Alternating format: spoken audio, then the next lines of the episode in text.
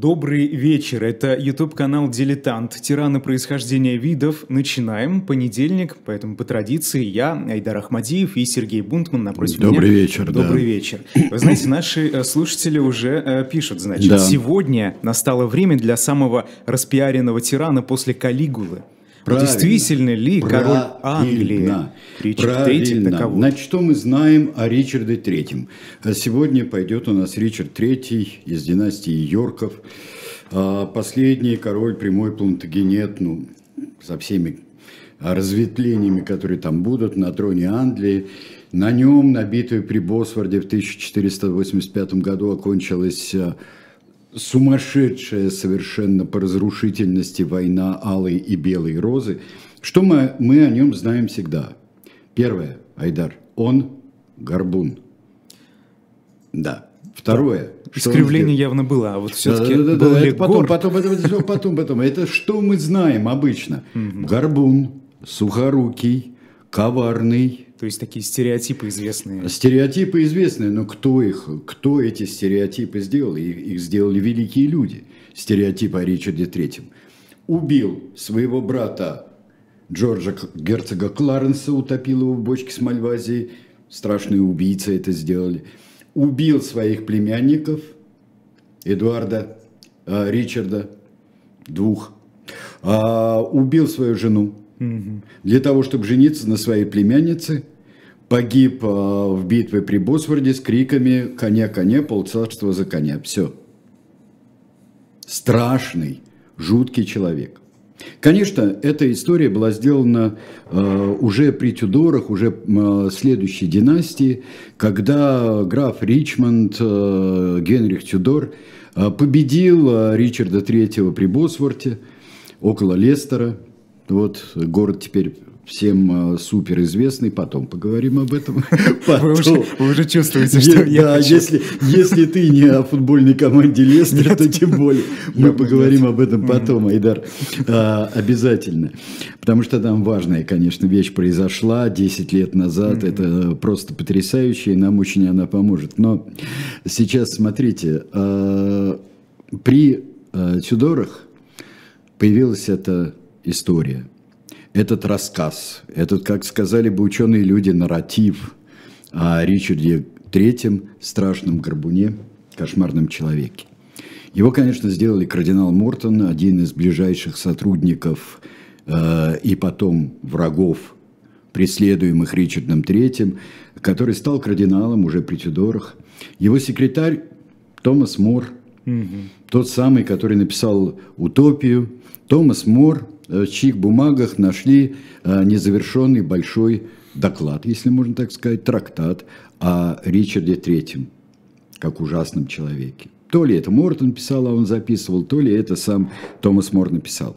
И э, через, скажем, несколько десятков лет э, Уильям Шекспир пишет увенчание своих исторических хроник э, о войне Рос Ричард Третий и о предыстории войны Рос.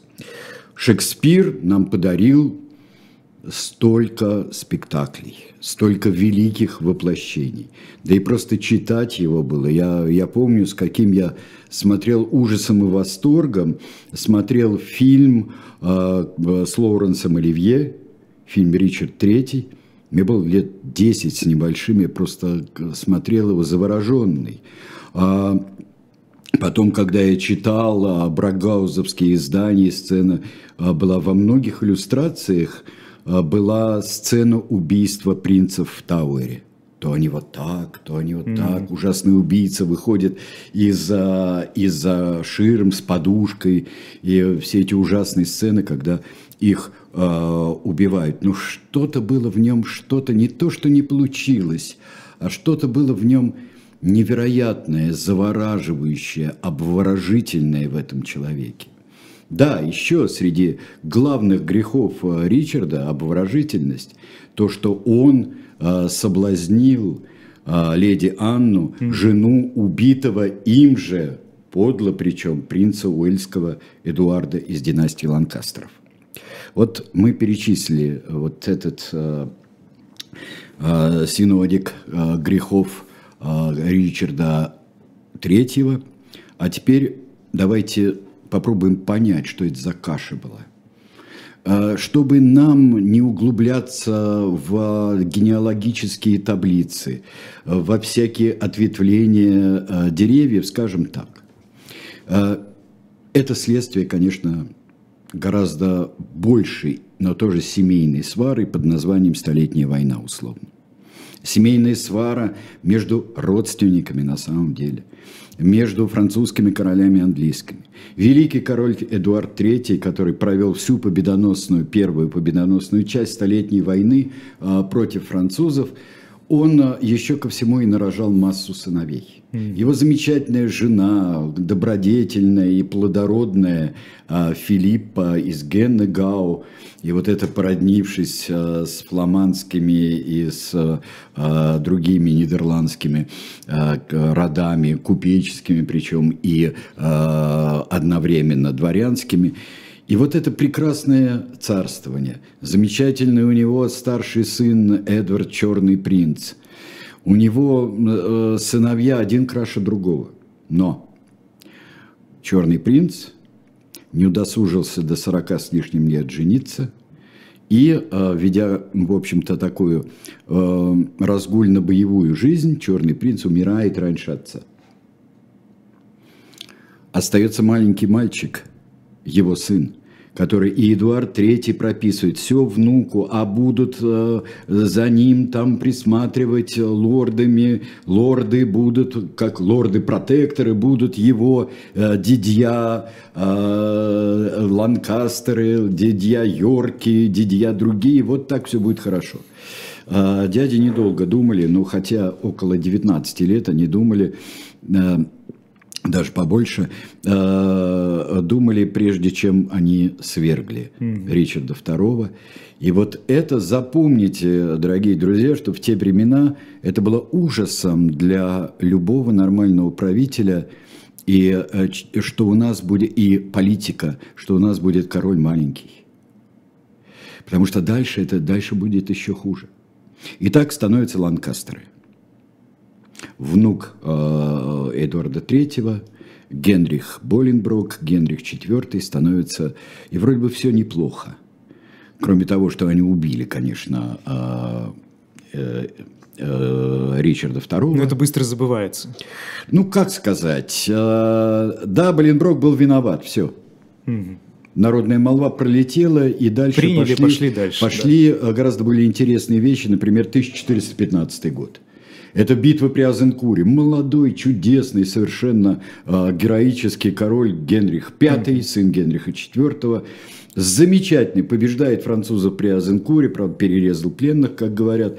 Ну, знаете, война, война и э, свои законы. Умирает через 7 лет после этого. Оставляет маленького болезненного сына, оставляет, да еще который в деда по французской линии у него, он нездоров умом.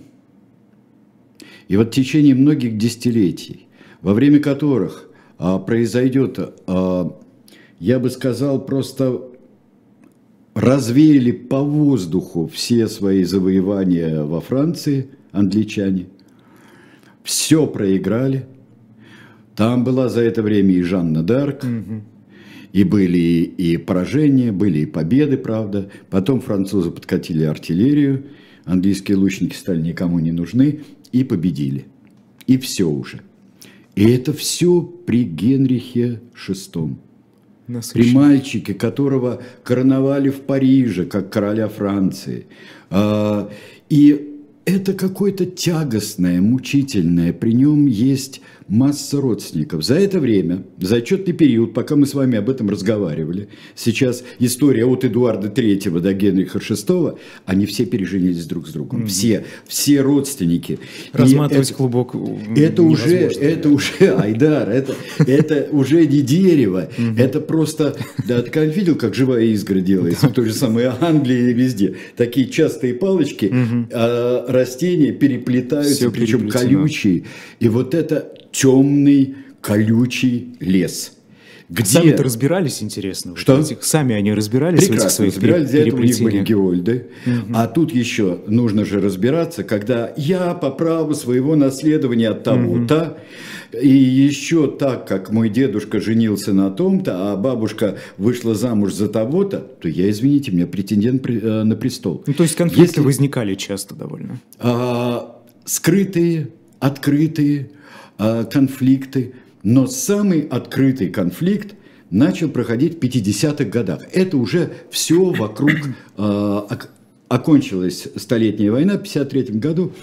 И тут Ричард Йоркский, который, с одной стороны, выходит от младшего сына Эдуарда III, одного из младших, а еще от более старшего сына по материнской линии, он дважды претендент – если бы были за это дважды претендент на английский престол. Он стал лордом-протектором при безумном короле.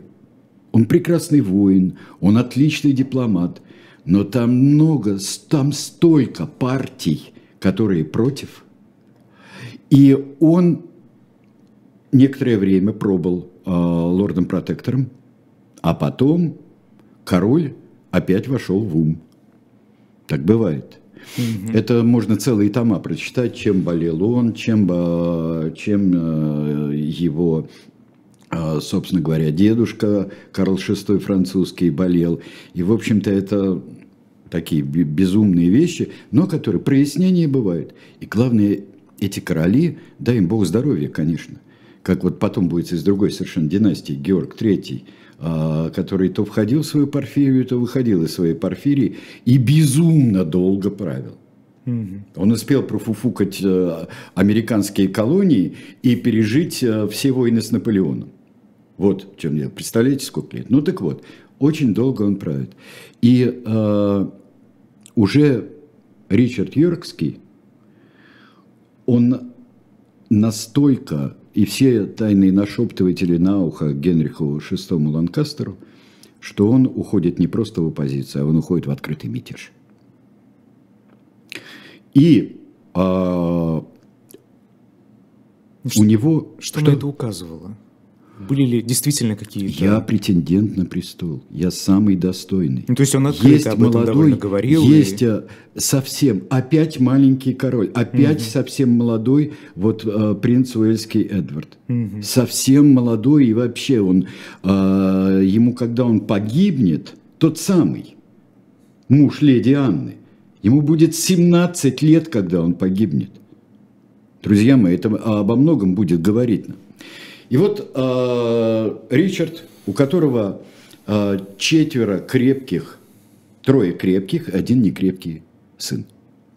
Когда он ввергается во всю эту историю, э, и то в оппозиции, то лорд-протектор, последним из сыновей у него рождается в 1452 году вот этот парень, Ричард, который потом получит замечательный герб – совсем. Покажите герб, это покажет его характер больше, чем болезненное существо. Два вепря. Белый вепри. Это, на, по-моему, где-то на каком-то питейном заведении всегда э, висит. И, и э, еще и в Лестере это висит, mm-hmm. там, где он погибнет. Mm-hmm. Э, вот. Главное, что вепри. Не очень корректное изображение, конечно, герба, но ничего, ничего страшного. И вот рождается этот мальчик, последний. Рождается тогда, когда э, очень все тяжело. Он в оппозиции, пока еще не в мятеже. Он в оппозиции от греха подальше. Их отправляют э, его мать, Сесили Невилл, его старшего брата Джорджа, будущего Кларенса, и сестру их отправляют, э, вот, отправляют и в достаточно отдаленном замке он появляется на свет. Он появляется на свет. Легенда будет гласить, что два года мать его вынашивала. Два года. Он неправильно лежал, mm. что может быть, кстати говоря. Пришлось ей взрезать живот. Тоже вполне может быть. Он вышел ногами. Реально. Да. Почему Вполне, нет? предполагается. У него были все зубы и длинные черные волосы. Потом э, поглядим с вами, друзья, зачем это надо было рассказывать. Это рассказы гораздо более поздние. Ну вот он рождается, слабенький мальчик, все отмечают. У него э, беленький, белобрысый, голубоглазый, слабенький мальчик. У него начинает развиваться колиоз, искривление позвоночника довольно скоро. Его готовят, ну, что с ним делать? Там кровь с молоком принцы Эдвард и Эдмунд, его старшие братья, кровь с молоком, чудесные ребята сражаются. Брат Джордж тоже не дурен собой, старше его, на пять, по-моему, лет, ну, что-то в этом роде. А старше его такой, мальчик довольно хитрый и капризный. И он все время, чтобы кратко вообще его дальнейшее детство описать, как оно проходит, значит, только он ложится спать. Поднимается шум и гам. Это, если радостно, это приезжает отец. Отец с кем-то охотится, с кем-то разговаривает. Какое ему дело до маленького этого mm-hmm. заморыша? Достаточно. Это одиннадцатый ребенок, между прочим. Четвертый сын, но одиннадцатый ребенок. Это одиннадцатый ребенок, там, э, там есть и дочери, там очень mm-hmm. много, как всегда, умирают. Mm-hmm. Там было даже стихотворение на эту тему, сколько там, и как всегда, но есть все-таки Ричард в конце. И там э, очень много их умирает, естественно, как и у всех. Когда мы... Это тоже э, защита семьи, конечно, и защита рода, когда очень много рождается детей. Э, и очень много рождается детей, и, и э, большая часть их умирает. И цинично сказать, неизвестно, что в королевских или в э, семьях аристократов лучше. Потому что мы видим, сколько было детей у, э, у доброй королевы Филиппа и у Эдуарда Третьего. И к чему это привело. Mm-hmm. Или приезжает отец, которому не до, не до мальчишки этого. Или все, собираемся, едем куда-то опять. Едем куда-то, приезжают куда-то. Ура, мы победили. Но пока остаемся. Дальше ложится он спать. Все, поднимайся, едем. Куда? Мы проиграли. Отца убили. Когда Ричард был маленький. Отца убили. Восемь лет. Да. А, в 60-м году, да. А, брата, одного из старших братьев Эдмунда, убили, тоже у них родовое имя а, Эдмунд. Эдмунда убили. Ну, прекрасно, все благородные войны средневековые, да. Воткнули голову, отрубили, воткнули головы на шесты, а отцу его еще, так как он претендовал как бы на престол, у него еще ему, а, когда на колу голова была, это ему еще приделали соломенную колону, э, корону со, со всякими украшениями дряненькими, да, в стиле сумасшедшей Офелии вот такой. Так что все очень мило происходит. Ричарда отправляют к э, родственнику. Очень довольно замысловатый родственник, потому что он э, племянник его э, матери. То есть он кузен, но гораздо старше. Это знаменитый Ричард Уорик, который, он же Уорвик, он же Варвик. Вот, Уорик, все-таки говорят в Англии. Уорик, который стал потом делателем королей. Уорик – сподвижник отца.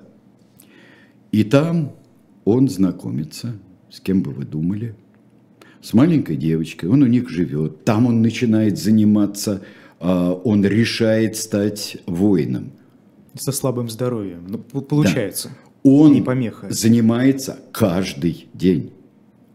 Он обрастает корсетом мышц – Оказалось бы, вот изначально. Давайте сейчас посмотрим на э, вот как в самом страшном исполнении, я бы сказал, это Бенедикт Камбербэтч. Кстати. А, да.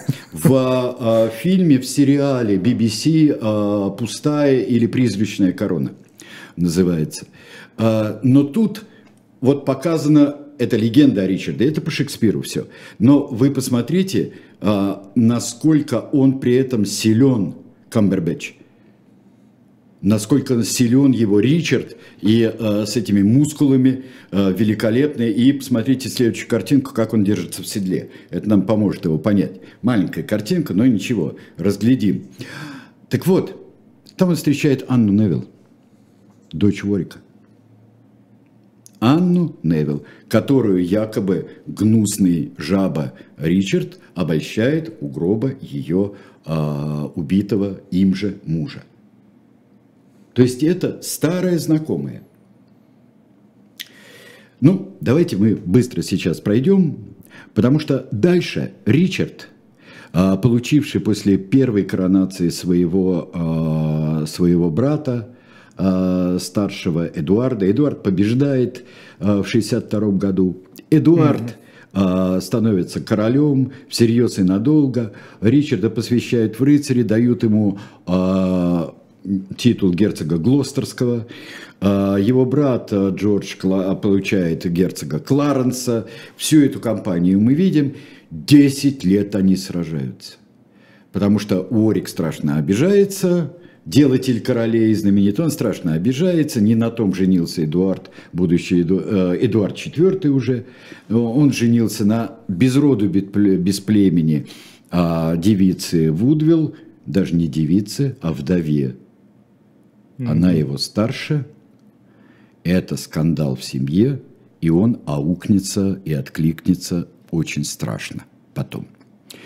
Но здесь войны. Чем старше становится Ричард, он молодой человек, он юноша. Но вот перескочим на 10 лет, когда э, уже убьют Уорика, переметнувшегося к Ланкастерам, битва при Тьюксбери, которая подробно описана у всех. Это решающая последняя битва э, между Ланкастерами и Йорками вот того издания. Уже пленен Генрих VI – на левом фланге у Эдуарда стоит Ричард со своей конницей. И Ричард начинает битву по приказу. Мало того, что начинает, он на себя выманивает правый фланг. И правый фланг рушится Ланкастеров. Ричард неудержим, неумолим, его лучше всех в этом его описывал Стивенсон, когда э, встречается в «Черной стреле» с молодым Ричардом Глостером. Он и приседает, он и бьет, он, он э, действует, орудует и кинжалом, и, и мечом, но он еще и полководец. Вот каким оказался-то в итоге? Он оказался упорным. Он оказался невероятно упорным. Да. Э, и битва при Тьюксбери там побеждают, вот там убивают Эдуарда. И тут внимание, нравы, да? Ну, раз победа есть, Эдуард победил, принц Уэльский, единственный наследник Генриха VI, убит, так что нам чикаться с самим Генрихом VI? Зачем мучить старика-то? Ну, его и прибили. Mm-hmm. На прошлом Нетаке мы вспоминали о французской революции, потому что судили Людовика XVI. И тогда говорили, что когда Сен-Жюст предлагал, э, предлагал казнить короля, потому что, как в других странах, он говорит, намекая на Англию, но он сам не знал, что он намекает еще на очень много. Король должен или править, или он должен быть мертвецом. А, это азбучная истина для того времени. Дальше. Правит себе правит Эдуард IV. Замечательно, вроде бы все. Он очень мало интересуется э, делами занимается кое-как внешней политикой. Но он человек, э, он хороший воин, был красавец и, наверное, красавец. В общем-то, разгильдяй и вертопрах во многом. Ричард в это время сражается на всех границах королевства. Он побеждает Успешно. шотландцев, угу. прекрасно сражается и организует жизнь э, в Нортамберленде. Он и он не лезет. Ему, конечно, обидно, что очень многие а, идут а, Джорджу Кларенсу.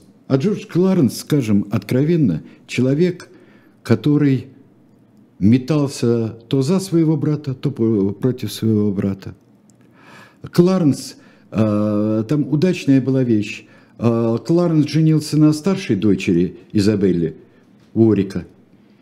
А Орик младшую выдал за ланкастерского наследника. У него были два наследника у Орика в руках. Пум-пум. Угу. Здесь, пожалуйста, ради бога. И это не примирение, а это вот такая хитрейшая развесовка. Это хитрое время, это кровавое время, интриганское и бессовестное абсолютно. Это то, что, чтобы выжить, нельзя было расслабляться ни на секунду. Они уничтожали все всех. Все всем родственники и все всех уничтожают. Мы видим эти фамилии, которые мелькают перед нами, аристократические фамилии, перемешиваются, мелькают, друг друга уничтожают, занимают места другого. Это очень страшное время. В 1972 году умирает, э, э, умирает Эдуард IV. Умирает он, и, э, естественно, королем должен стать его сын, опять мальчик. Эдуард V. Есть следующий наследник, Ричард. Ричард, может быть, бы он когда-нибудь стал Ричардом угу. Третьим. А, это брат Эдуарда. И ну, двое совсем, совсем дети еще. Да, не совсем 8, дети, там 12-8, вот так вот примерно угу. они. Кто будет править? Кто по-настоящему будет править? А надо сказать, а, что а, мать а, Сесили Невилл, мать все Невиллы, господи, кто не Невилл, тот Вудвилл. Вот просто ужасно. Так вот, мать и Эдуарда, и Ричарда, и Кларенса, мать была в ужасе от этого брака. Почему? С Вудвиллом. С Вудвилл. С, ну, потому что она его старше, угу. она вдова, она никто. А Ворик тогда обиделся, что Эдуард угу. не женится на какой-нибудь выгодной, хорошей принцессе. Он все так хорошо придумал. Ну вот. Э, и зреет скандал. Ну да, надо сказать, мы и забыли о другом страшном преступлении, об утоплении в бочке с вином. Джордж Кларенс первым заинтриговал насчет того, что Бог знает, на ком женат, а был он уже помолвен с другой девушкой, и дети эти незаконные. Mm-hmm. Это первым затеял Джордж Кларенс. Кто его приказал заточить? И, наверное, убить в Тауэре? Старший брат, Эдуард IV. Так что, присяжные, давайте-ка вот это снимем с Ричарда. Но Ричард далее, становясь лордом-протектором, в противовес огромной и алчной семье Вудвиллов, то есть матери этих мальчишек, ее дядя ужаснейший, а, он единственный разумный человек. На него совет королевский и совет регенский на него рассчитывает. Но буквально три месяца стоило пройти правлению э, Эдуарда V, мальчика, как вот всеми интригами родственников страна опять начинает расползаться, как старая тряпка, прогнившая. И тут снова возникает идея незаконности этих мальчишек. Отлично. А, брат лорда мэра, проповедник Ша, Ша, выходит и рассказывает ужасную историю про то, что это незаконные дети. Вообще это, конечно, такие решать вещи – в какой степени эти дети могут быть незаконными, если он был когда-то помолвлен их отец, а, но женился на другой женщине. А, и это решать, в общем-то, папе. Они все, все еще католики. Но тут все так радуются этому. Единственный человек, который может править страной, это Ричард. И Ричард становится лордом-протектором, а потом королем. Через год примерно. Да, угу. это 83-84. Надо сказать, что на Анне Невилл он женился не вот как у, у Шекспира, там первый, второй, третий, mm-hmm. четвертый акт. Все очень быстро происходит. Mm-hmm. Он женился, он был на ней уже 10 лет женат. 11, 12. У них был маленький сын. Эдвард. А, и представьте себе, 20-летний Ричард обольщает вот такими шекспировскими словами опытнейшего человека, обольщает э, леди Анну, да, у гроба. Ни у какого не у гроба. Дело в том, что его чудеснейший брат Кларенс – объявил себя защитником и опекуном Анны, как она же э, у него свояченица, угу. он женат на ее сестре, все богатство Уориков должно быть в одном доме. Ричард, просто это тема для абсолютно другой пьесы. Ричард – правдами и неправдами вырывает оттуда, из-под этой опеки, она просто пленница в этом доме, вырывает ее из-под этой опеки и женится на ней. И в один день они коронуются. Вообще был обычай э, короновать королев, и он, будет, он коронуется с леди Анной. Мать очень любила леди Анну, Сесили Невилл. В отличие от Э, жены своего старшего сына. И это было, в общем-то, все бы было хорошо, если бы не убили принцев. Принцы по тому же самому э, формулировке, которую потом сделает революционер Сен-Жюст, или, ребята, вы или правите, или вам не жить. Так было и в Англии до этого. Кому нужен э, низвергнутый там Эдуард II был, угу. а, Ричард II потом. Их убивают. При странных обстоятельствах. Да, Айдар, дело в том, что э, здесь нет никаких свидетельств, кроме последующих, косвенных, страшных подробностей, которые в основном появляются э, где-то там. В общем, это становится легендой, обрастает со всех сторон. Да, разными очень долго он об этом не говорит. Домыслами. Скорее всего, один из сторонников Бекингем этим занимался. Угу. Но это столь же темная история, как э, в нашем с вами Отечестве, это убийство Петра Третьего. Выгодно? Кому? Ричарду, да, естественно. Выгодно. Кому еще выгодно? Через, год, э, через два года, через год, вернее, умирает сначала леди Анна. Ну, конечно, он ее убил, естественно, да, а только он ее убил, заразив туберкулезом, судя по всему. А, потом происходит битва при Босворте. Генрих Тюдор, тоже вполне законный претендент, а, на английский престол побеждает. И ему тоже выгодно, что принцев нет на свете. Ну как же так? Вместо того, чтобы отдать корону сейчас – законному государю, который вроде бы законный, Эдуарду Пятому, как здорово, что их нет на свете. Удобно. А, трудно сказать, а, не было никаких. А, то, что они выжили, потом их, они дожили до этого, это слишком сложная конструкция, а потом их убил Генрих VII. Нет, нет, Генрих Тюдор. Скорее всего, нет. Но давайте сейчас посмотрим, когда же появляется эта легенда. Ну вот, а, то, что он был прекрасный воин, сейчас мы посмотрим тоже с Бенедиктом Камбербэтчем, как он сражается при Босворте. Тут уже несколько раз в чате упомянули, что все-таки не зря этот актер. Потомок Ричарда Третьего. Да, да. Он, а, а, Бенедикт Камбербэтч, да.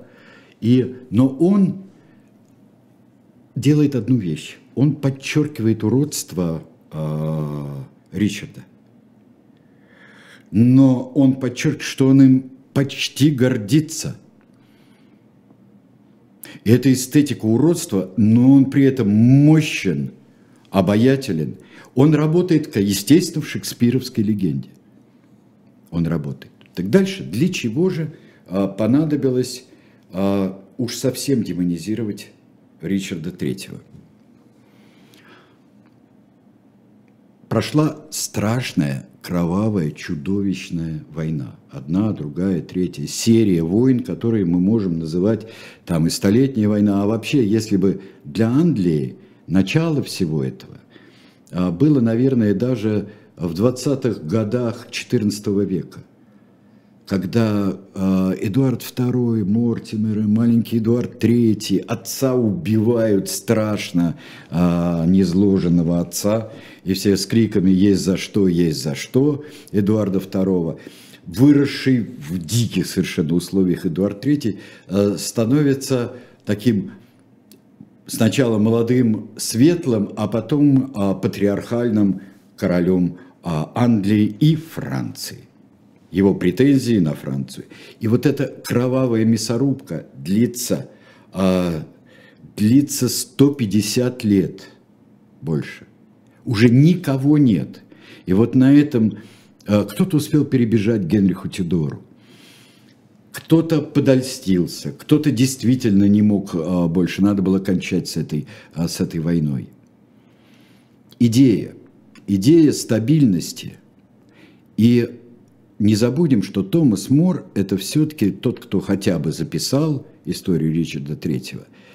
Это человек, а, это гуманист, очень большой, размышляющий а, постоянно о том, как должно быть устроено государство.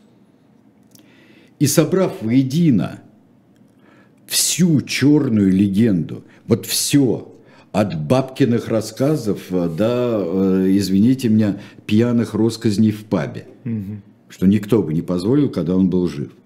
А, что он и вообще и вот с волосами, с зубами родился, а, да что он такой секой, и он страшный горбун, и с детства, а, с юности затаил ненависть к, сво, а, к своим братьям, ко всем абсолютно, ко всему человечеству. Это человек, порождение дьявола и ненавидящий, проклятый своей матерью, что неправда.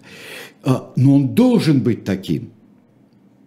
Что он должен показать? Что он как просто впивается, впивается в каждого. Сначала старший брат умер при странных тоже обстоятельствах для него. А, тут же говорят, это он его убил, потому что он самый ужасный. Среднего брата он а, подставляет и потом вот, топит бочки с мальвазией. Он завоевывает самую... Да, скажут э, авторы «Черной легенды», они были знакомы с детства. Но, Господи, обратит ли она внимание на такого урода? Он становится героем, воином. Он убивает ее мужа, и он ее завоевывает, а потом бросает, а потом убивает, если хочет а потом у него какие-то совершенно такие кровосмесительные замыслы mm-hmm. еще больше. Все родственники, но все-таки жениться на племяннице. Что это было? Заказ какой-то тут Нет. спрашивают? С одной стороны, наверное, да.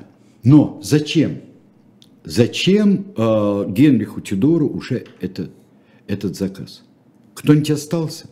Бедный Эдвард, э, сын э, леди Анны, э, королевы Анны и короля Ричарда, он умер. Раньше матери и раньше отца. Просто красивая история. Нет. Может, как-то можно использовать. Мне кажется, что здесь был другой посыл. И посыл этот был очень важный. Так нельзя. Вот ничего, скажем, такого, ну, кроме принцев, если правда, ничего сверх ужасного против своего времени и гражданской войны – Ричард не сделал. А политическое убийство даже, в общем-то, малолетних или допущение политического убийства, это, это э, в общем-то, ну не так, скажем, как э, вот их э, через сто лет после них, еще в гораздо более, я бы сказал, с одной стороны яростную, а с другой стороны более просвещенную эпоху э, будет из ряда вон выходящий Иван Васильевич Грозный.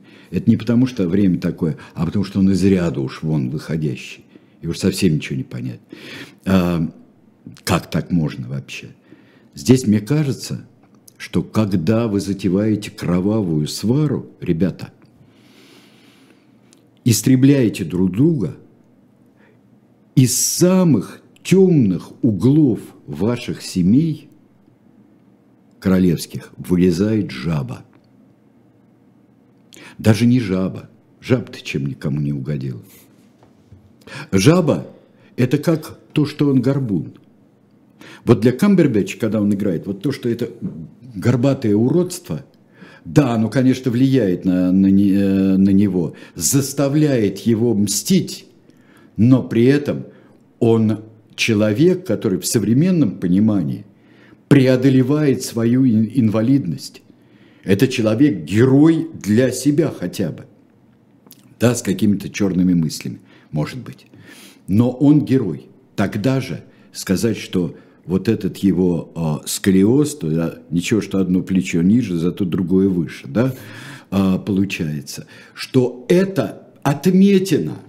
То есть получается для того, чтобы гуманист сделал образ страшного тирана, ему нужно против этого тирана поднять все самые темные представления о жизни. Что у Мора и получилось в целом. Что у Мора и получилось. Замечательно получилось. Но у Шекспира получилось гораздо больше.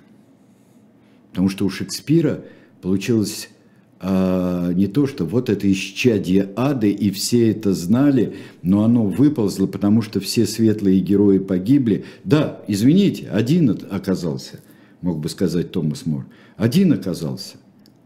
Еще древних валийских правителей а, он потомок и одновременно потомок великого короля Эдуарда III. Вот он у нас сидит на троне, Генрих Тюдор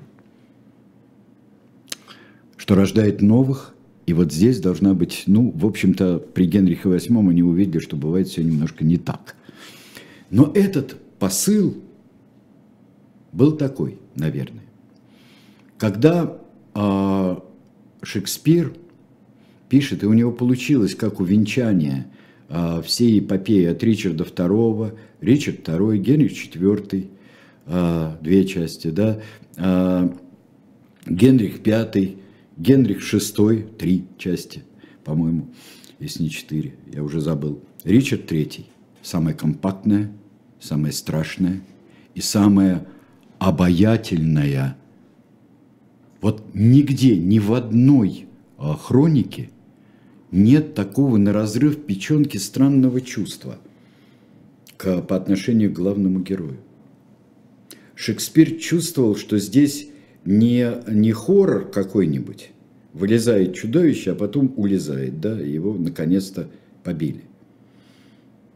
А что здесь что-то гораздо глубже есть. И поэтому именно Шекспир и черная легенда Ричарда III заставляет очень часто нас задумываться каждый раз, когда проходит или инсценировка, или экранизация, ставится новая задача. А у Лоренса Оливье было в сороковые годы, у него Генрих V, когда без сомнений, без каких бы то ни было, Криспинов день, монолог, это война, мы сопротивляемся, Генрих V. И Ричард III. А я бы даже сказал, что Ричард III – это а, необычайная такая я бы сказал, во-первых, торжество его игры великий Лоренса Оливье, но потом это действительно трагедия обольщения, дьявольского обольщения больше.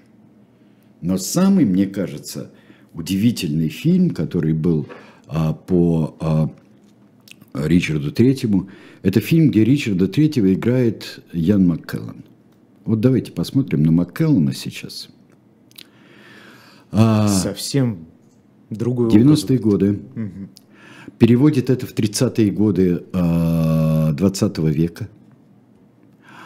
И разыгрывается история, которая вот очень многими щупальцами своими близка тем, кто знает историю английскую, историю 20 века.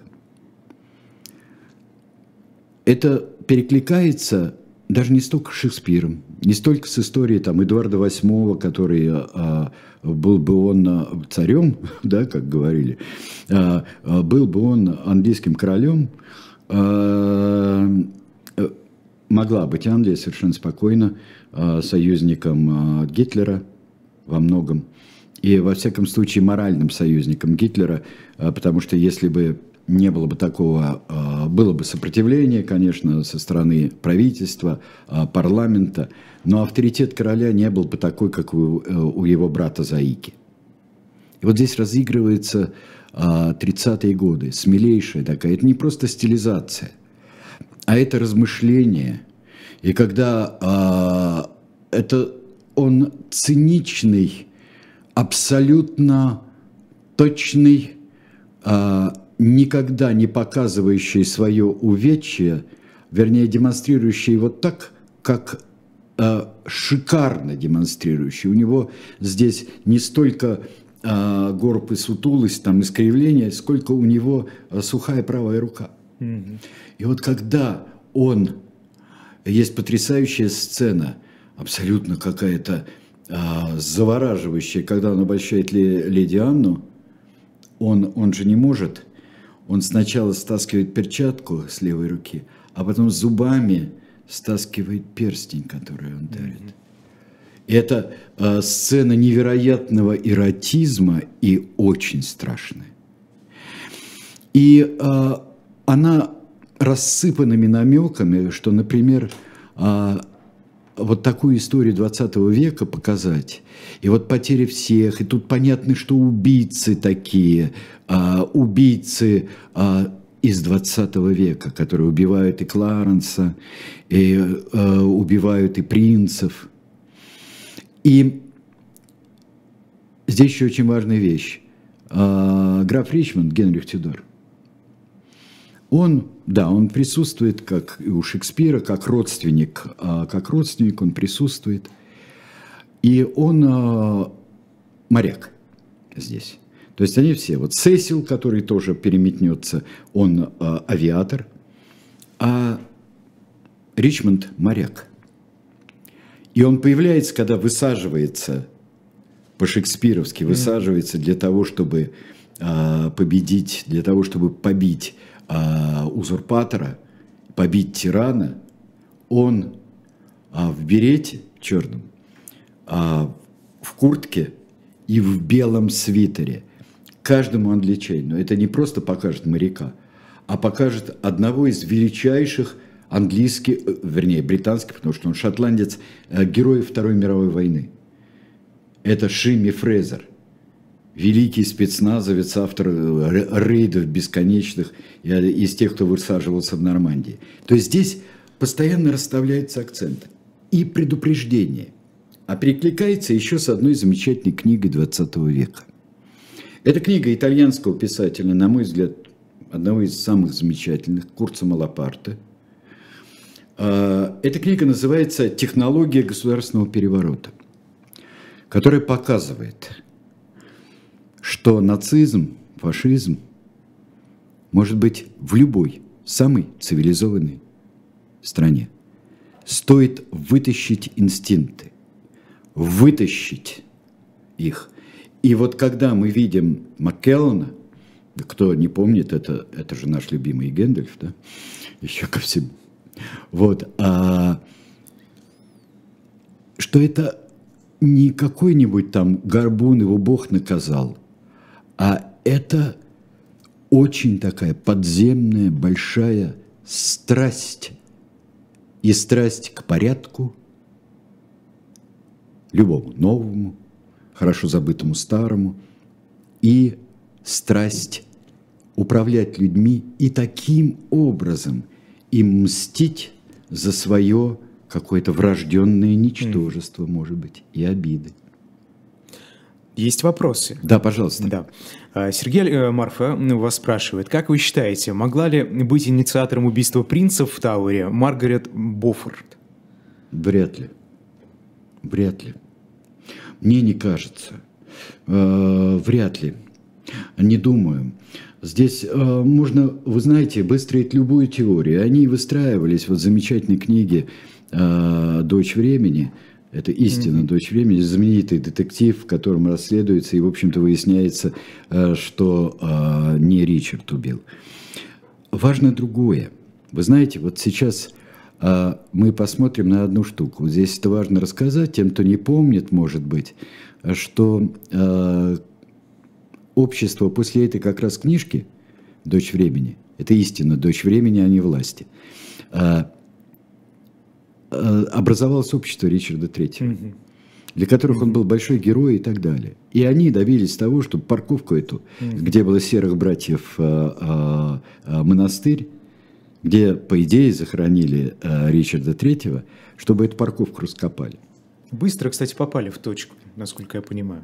Ну, потому Указали, что, раскопали да, и нашли. Ну, они как, это как Шлиман читал Илиаду, и вот так, как он, где пошел, куда пошел Улис, куда пошел Диамет, ройте тут. Примерно так. Нет, ну они молодцы, ребята, конечно, они огромные исследования провели. 2012 год. 2012 И, кстати, год. фотографии есть даже скелета его. Там вот это сколиоз скелет. можно увидеть. Сколиоз можно увидеть, больше Вполне. ничего. А, потому что а, не в этом дело, как мы сейчас понимаем. И а, не в этом, это только визуальные такие образы, которые были важны очень для XVI века, были важны визуальный образ зла, который воплощал Ричард Тетти. Ну и вот а, эта реконструкция по черепу. Очень похоже на тот портрет, которым мы начинали. Там есть еще вопрос. Ефим да, спрашивает, да. да. А, можно ли считать войну между севером и югом в Штатах аналогом войны между белой и алой розами? Нет, я не думаю. Я не думаю. Это совершенно другие причины. Да, абсолютно другие причины. Это угу. а, здесь а, война, в войне алой и белой розы сложил, а, сражался один и тот же уклад. Угу. Один и тот же уклад. Это семейная гигантская семейная свара. Это свара, а, которая, вы знаете, она а, похожа, вот череда королей и низвергнутых, это как, ну, такая демократия на латиноамериканский момент, как военная демократия. Там все приходят, все друг друга заменяют, и все правы, абсолютно. А все-таки война севера и юга – это а, разница в представлениях в новой стране о том укладе, который будет существовать. Вот. Почему тиран? Спрашивают. А вот понимаете, в чем дело? Я специально его взял сейчас, потому что вообще с царями, королями, э, единоличными правителями особенно, э, и средневековыми правителями очень трудно здесь. Вот тиран, вот этот тиран, а этот тиран, а этот не тиран. Это очень сложно. Для меня здесь было главное вот что. Как Ричард Третий э, стал в памяти выдающимся и образцово-показательным злодеем. То есть человеком, который во власти сеял исключительно зло. Он не убивал там тысячами э, своих подданных, он не мучил их в лагерях, он э, не сжигал э, их на медленном огне – но он истреблял свою семью, он делал все подлости, вот Кинслейн, вот уничтожение родственников, братоубийственной войны во всех и в прямом смысле этого слова. Вот мне это было важно, чему хотели те, кто создавал эту легенду, кроме того, что э, угодить Генриху VII, чему они нас хотели научить. Алиса говорит, что, наверное, хотели сказать, так нельзя, вот она с вами вот соглашается. Я, да, Алиса, да. я действительно, я с этого начал, что вот так нельзя, друзья мои, да, страшная война, да, но вот нельзя... Очень похоже на сказку она говорит, не, кстати. Да, правильно, нельзя вот это, это, это и это. Здесь э, табуируются некоторые вещи, которые были обыденными – почти обыденными. Да, вызывали возмущение, да, вызывали слухи, но почти обыденными. А Ричарда Третьего превратили в каталог государственных преступлений против своих родственников, против своего народа. Вот. В общем, поглядите, как было, так больше не надо да, делать. Да, вот, mm-hmm. это, вот в этом была идея. Следующий, мы возвращаемся в 20 век, и переносимся, вспоминали Курца Малапарте, да, к его современнику Бенито Муссолини. Бенито Персонаж Муссолини это будет главный персонаж нашей следующей передачи в следующий понедельник. Да, ну а сразу после нас, буквально через 2-3 минуты, в особом мнении на «Живом гвозде» политолог Владимир Соловей, ведущий Максим Курников, а в 9 часов вас будут ждать э, Евгений Ройзман, политик, вместе э, со Станиславом Крючковым в программе «Личный прием». Это были тираны происхождения видов. Подписывайтесь на наш канал, распространяйте, э, что очень важно, и другие наши исторические проекты тоже смотрите. Наш Меня канал зовут- «Дилетант». Дилетант, да, конечно. Ну и «Живой гвоздь» тоже. Ну, живой гвоздь-то, да, да, дилетант. Дилетант. Сейчас. Се- Сейчас, да, Да, дилетант. сейчас, да. Айдар Ахмадиев, Сергей Бунтман сегодня были с вами. До свидания. Через неделю увидимся. Всего доброго.